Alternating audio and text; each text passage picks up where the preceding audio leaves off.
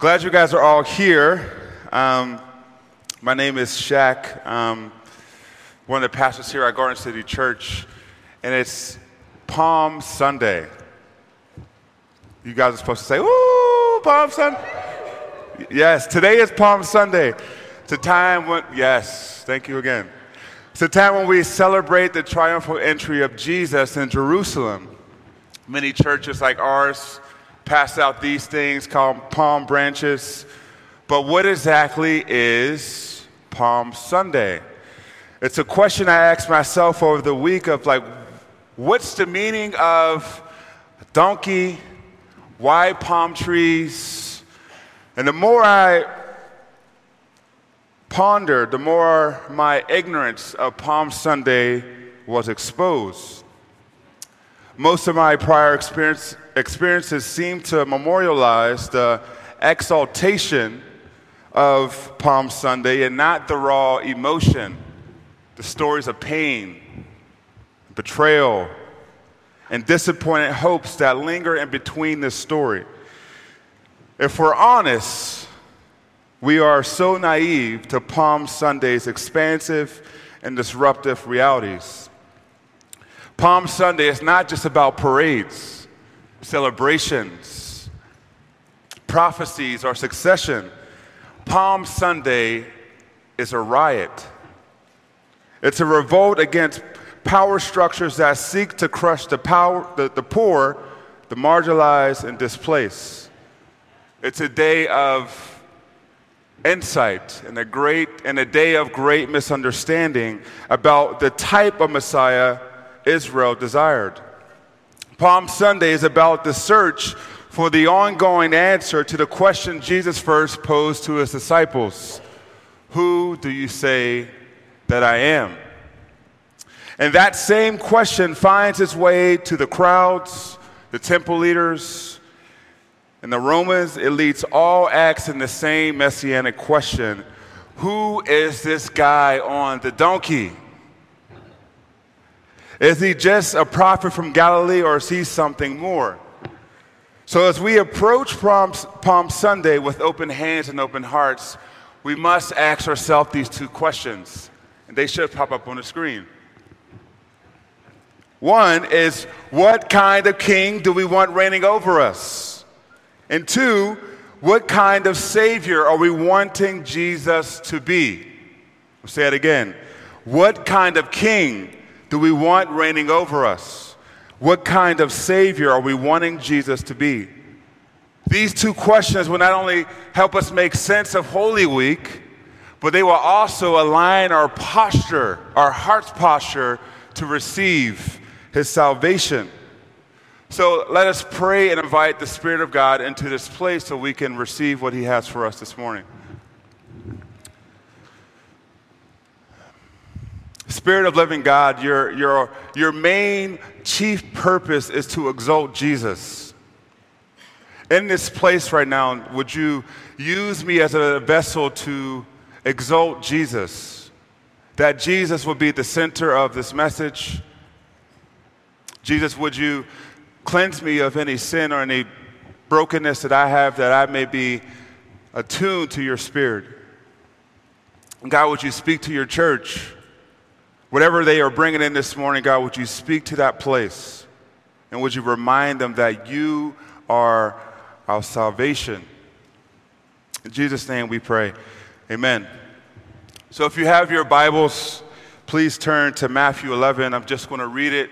Um, it starts off like this As they approached Jerusalem and came to Bethphage on the Mount of Olives, Jesus sent two disciples, saying to them, Go to the village ahead of you, and at once you will find a donkey tied there with her colt by her. Untie them and bring them to me. If anyone says anything to you, say that the Lord needs them, and he will send them right away. This took place to fulfill what was spoken through the prophet. Say to daughter Zion, See, the king comes to you, gentle and riding on a donkey, on a colt the foal of a donkey. The disciples went and did as Jesus had instructed them. They brought the donkey and the coat and placed the cloak on them for Jesus to sit on it. A large crowd spread their cloaks on the road, while others cut branches from the, t- the trees and spread them on the road. The crowd that went ahead of him and those that followed shouted, Hosanna to the Son of David! Blessed is he who comes in the name of the Lord. Hosanna in the highest heaven. When Jesus entered Jerusalem, the whole city was stirred and asked, Who is this? The crowds answered, This is Jesus, the prophet from Nazareth in Galilee. Okay. I'm going to share the story in a way, um, and I'm going to narrate it through the lens of storytelling. So, not going to kind of follow through it. I'm just going to kind of use my own style of storytelling through this. So, after Jesus restores the sight of two blind men in Jericho, we see Jesus standing with a large crowd just a few miles overlooking the great city of Jerusalem.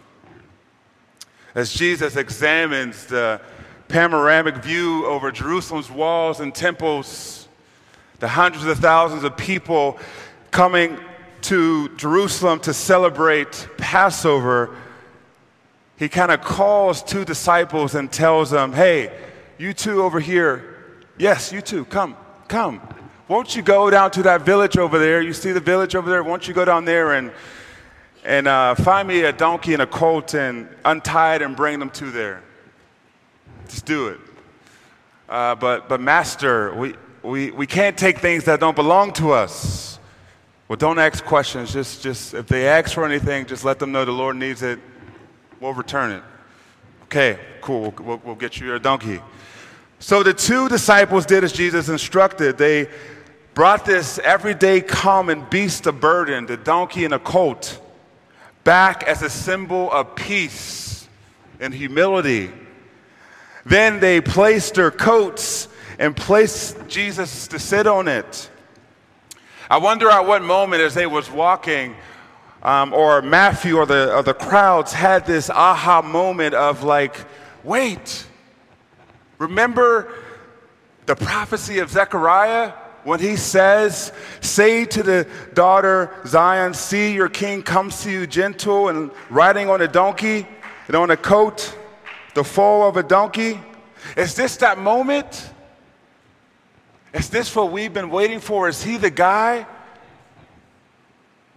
About time. I wonder if Jesus answered that nagging question Are you the one? You're riding on a donkey? So Jesus is coming down this hill, riding side to side. If you ever been horseback riding, it's, it's kind of like that. He's walking down a hill, and people are waving and shouting songs of victory Hosanna, Hosanna to the Son of David. Blessed is he who comes in the name of the Lord. Blessed is he. Hosanna in the highest of heaven. Hosanna means save now. Save now, son of David. So, overwhelmed with joy, the people began to cry out, Jesus must be the one. He is the new king of Israel. Quick, take off your coats, lay it down in front of him, go to the trees and cut down these palms and lay it down in front of him. Just imagine the hot, excited thousands of people who are sweaty, all wanting to see what Jesus can do all want to see who he is. This is the guy, this is their guy. We must understand that their actions aren't new. They're new to us because we're reading it. But they've done this before with previous revolutionaries, like the Maccabee family, who was a group of Jewish rebel warriors who took control of Judea by violent force making themselves king. This was a huge moment for the nation of Israel to the point that the people during the Maccabee times celebrated with palm trees. The Maccabees were the kings people wanted, driving out enemies and bringing them power. And now, generations later, the people of Israel are experiencing the same oppression with Rome with the same goal to conquer through bloodshed and slaughter. Yes. So they do the same exact thing. This was the day that God's people has been praying for. They had been reduced to nothing but a puppet state. They had no king because Rome wouldn't allow them to have one. They could still appoint a high priest, but the Romans said this we have to approve whoever you choose. We just have to do it. But we get the last word over your ideas, over your customs, and including your temple. This lets you know if you decide to revolt against us, there will be bloodshed. Look at your temple. All those who sit above the temple are my soldiers. If you make a move, we will kill you. We own you now. Your temple belongs to us. So again, the people of God are hungry for deliverance. They and the rabbis waited in hope for a Savior who would come someday to ride into Jerusalem to liberate them from the evil of the ungodly. Do you see a parallel? The Maccabee family using violent force. Jesus comes down into Jerusalem they want the same exact thing. So when they see, so when the people see King Jesus, see him coming, they miss his mode of transportation. They wanted horsepower, not donkey power. The people wanted a national king who marched into the city and did hard business for Rome the people wanted a king who reestablished Israel as a world power. A king who freed them from Gentile oppression, even by force, even if by threat or plague or split sea. They wanted another Exodus, one that destroyed Rome. Israel wanted a king that would align himself with a predetermined political agenda. This is who they thought Jesus was. And this is what they thought he would do. And this is why the people were excited about his entry. See, the world measures with horsepower.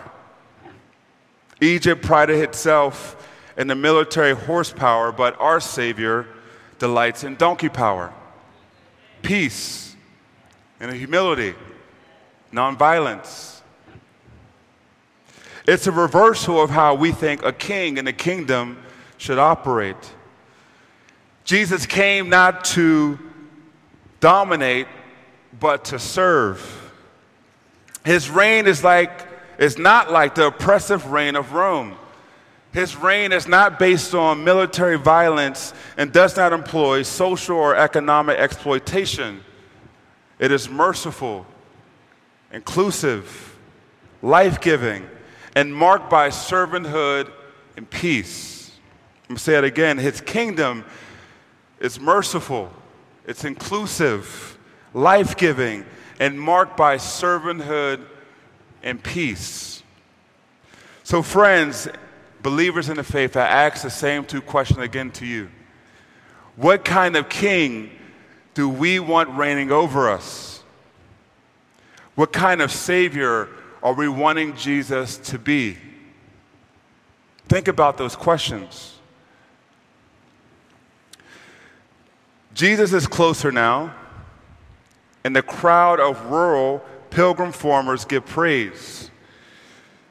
The urban city, the urban center of the city, which was threatened by the news of Jesus' birth, is now disturbed by Jesus' entry. They ask, who is this? Just sit with that question.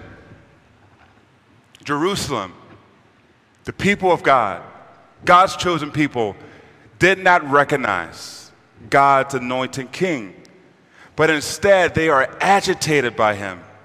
Who is this?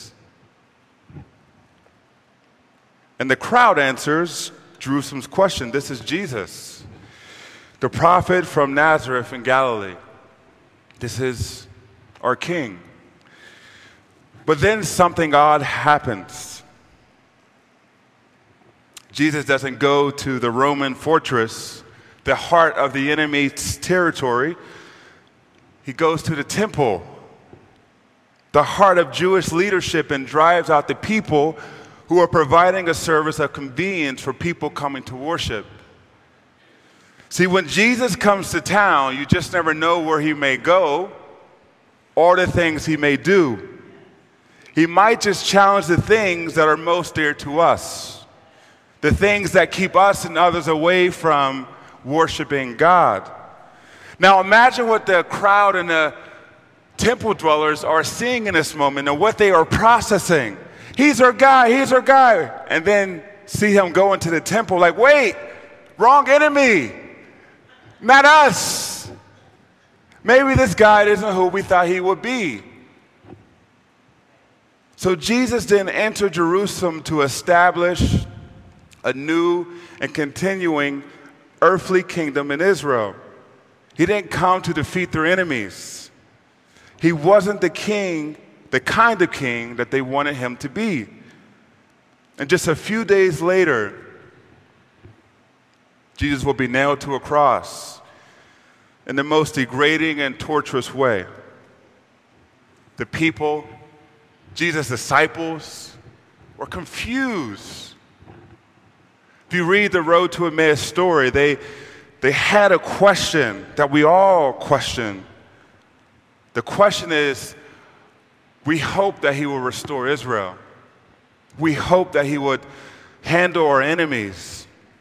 But they didn't realize that their Messiah would soon die for the sins of the world. So, again, what kind of king do we want reigning over us? What kind of Savior are we wanting Jesus to be? So, how does the story of Palm Sunday, the story of the donkey and the entry and the palm trees relate to us in our day and time? I have two things for us. One is this Jesus disrupts our messianic expectations. Say it again. Jesus disrupts our messianic expectations. Like Jesus' first followers, we are prone to reduce the, the Messiah's work to fit within the boundaries of what we deem necessary or desirable in our present circumstance. Even as boldly proclaim and believe in our minds the message that Jesus disrupts our messianic expectations, we return to our expectations that Jesus' kingdom is of this world. Even as Matthew tells us that Jesus came lowly, bold, born in a manger, we still see confirmation of Jesus' power in military might and legislative, le- legislative action. Even as Matthew says that Jesus rejects Satan's offer of worldly power and tells Peter to put away his sword, we count it as a victory when we wield a sword, a gun, or nuclear weapons. Even as Matthew proclaims the Savior crucified, we still seek ways to, main, to maintain structures of power or structures of comfort for fear of what might happen when those structures give way. Even Matthew assures Christians that Jesus didn't come to overthrow the government, but to overthrow the powers of sin and death. We still treat sin and death as a cost to political gain. We cannot proclaim the suffering servant, and then proclaim with another political, cultural, tribal Jesus. Say it again. We cannot proclaim the servant suffering, the suffering servant, and then proclaim another tribal, political, and cultural Jesus. Those two things cannot fit, church. Mentally, we know the truth about Jesus, and yet we fall short of holding our expectations on Jesus. Maybe we don't have Jesus all figured out. If we're honest, maybe we don't have Jesus' plan for salvation all figured out. So, my question to you as Christians, and you are responsible to hear this because you have ears to hear but it's for you to respond to it. Is the question is, are we following Jesus? Or are we asking Jesus to follow us? Think about that question. Are we asking Jesus to follow us? Get on our board. Get, let's do what we do, Jesus. Are we, or are we following him and his way of redeeming the world? Two, Jesus expands his interpretation of salvation. And in the process, he disrupts our interpretation of salvation. If we're honest, maybe we, maybe we become so worldly focused that we become desensitized that he has and will save us from our sin. Maybe we're focusing on one half of God's redemptive plan and not the totality of God's redemptive plan. See, salvation is not just about deliverance, it's about transformation of what's going on here. The heart. This is what he wants. This is what he wanted from his people. And this is what he wants on Good Friday. He wants this on Sunday. Easter Sunday, and He wants this every day of our lives. This is what He wants. Like Israel, we are anticipating our Messiah, put that air quotes on there, our Messiah, to remove our oppressors and not our individual and corporate sin. Like Israel, we're interpreted the ungodly as those who live outside in the world, dominating the culture, not those who dwell in the temple. Right? It's very easy for the church, it's very easy to state our innocence and neglect our darkness. Right? It's very easy to say, well, those Republicans, ah, I get it. Both parties are horrible. But be honest, but here's, here's the point Here's what I'm trying to say the church will be held accountable too. For the oppression that we have caused and we are causing today. So please don't miss that. Jesus didn't go to Washington, D.C. to go handle business there. The very, first, the very first place he may come to is his people. The church, church, to you, to me. Are you loving me? Are you loving your neighbor? Like Israel, we can joyfully chant, Hosanna, Hosanna in the highest, Hosanna, son of David, but in the next breath say, Who is this? Who is this guy that's coming in on a donkey? Maybe this guy is not what we hope for. But, church, I have good news. Our true salvation has arrived to flip over tables, to disable the powers of evil that oppress creation, our souls, and our oppressors. Can't forget our oppressors. The salvation came for them too. So we have to expand our understanding of Palm Sunday, expand our understanding of salvation because Jesus is on a mission. So when we hold these palms in our hands, it begs the question of what salvation are we longing for? Is it just social peace? You ask the question, is it just social peace?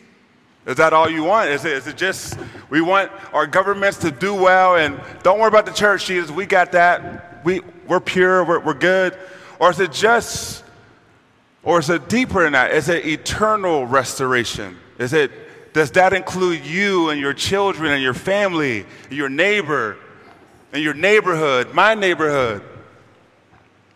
They are a part of the greater story of Palm Sunday because Palm Sunday is a beautiful story of Jesus bringing salvation to all people, all places, and even our oppressors. So take that with you this Sunday. Know that when you hold that palm, is, are you holding it like the Maccabees? You're trying to make Jesus your violent Messiah? Or are you holding it meditating on your neighbor, your enemy, creation, that Jesus is going to bring salvation to all people, all places? Let's pray. Jesus,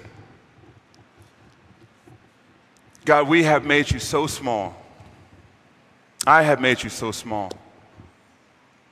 In places like this in the church, Jesus, I have made you so small to make you a God of vengeance, God of God of just who, who's going to destroy my oppressors. But God, I, I pray that in this space, Jesus, that you would bring grace to us. That you would expand our hearts to see the beauty of your salvation because Jesus, you hold salvation in your body, you hold salvation, you are salvation. So, God, forgive us. Forgive us, Jesus, and expand our hearts to see you more fully. In Jesus' name we pray. Amen.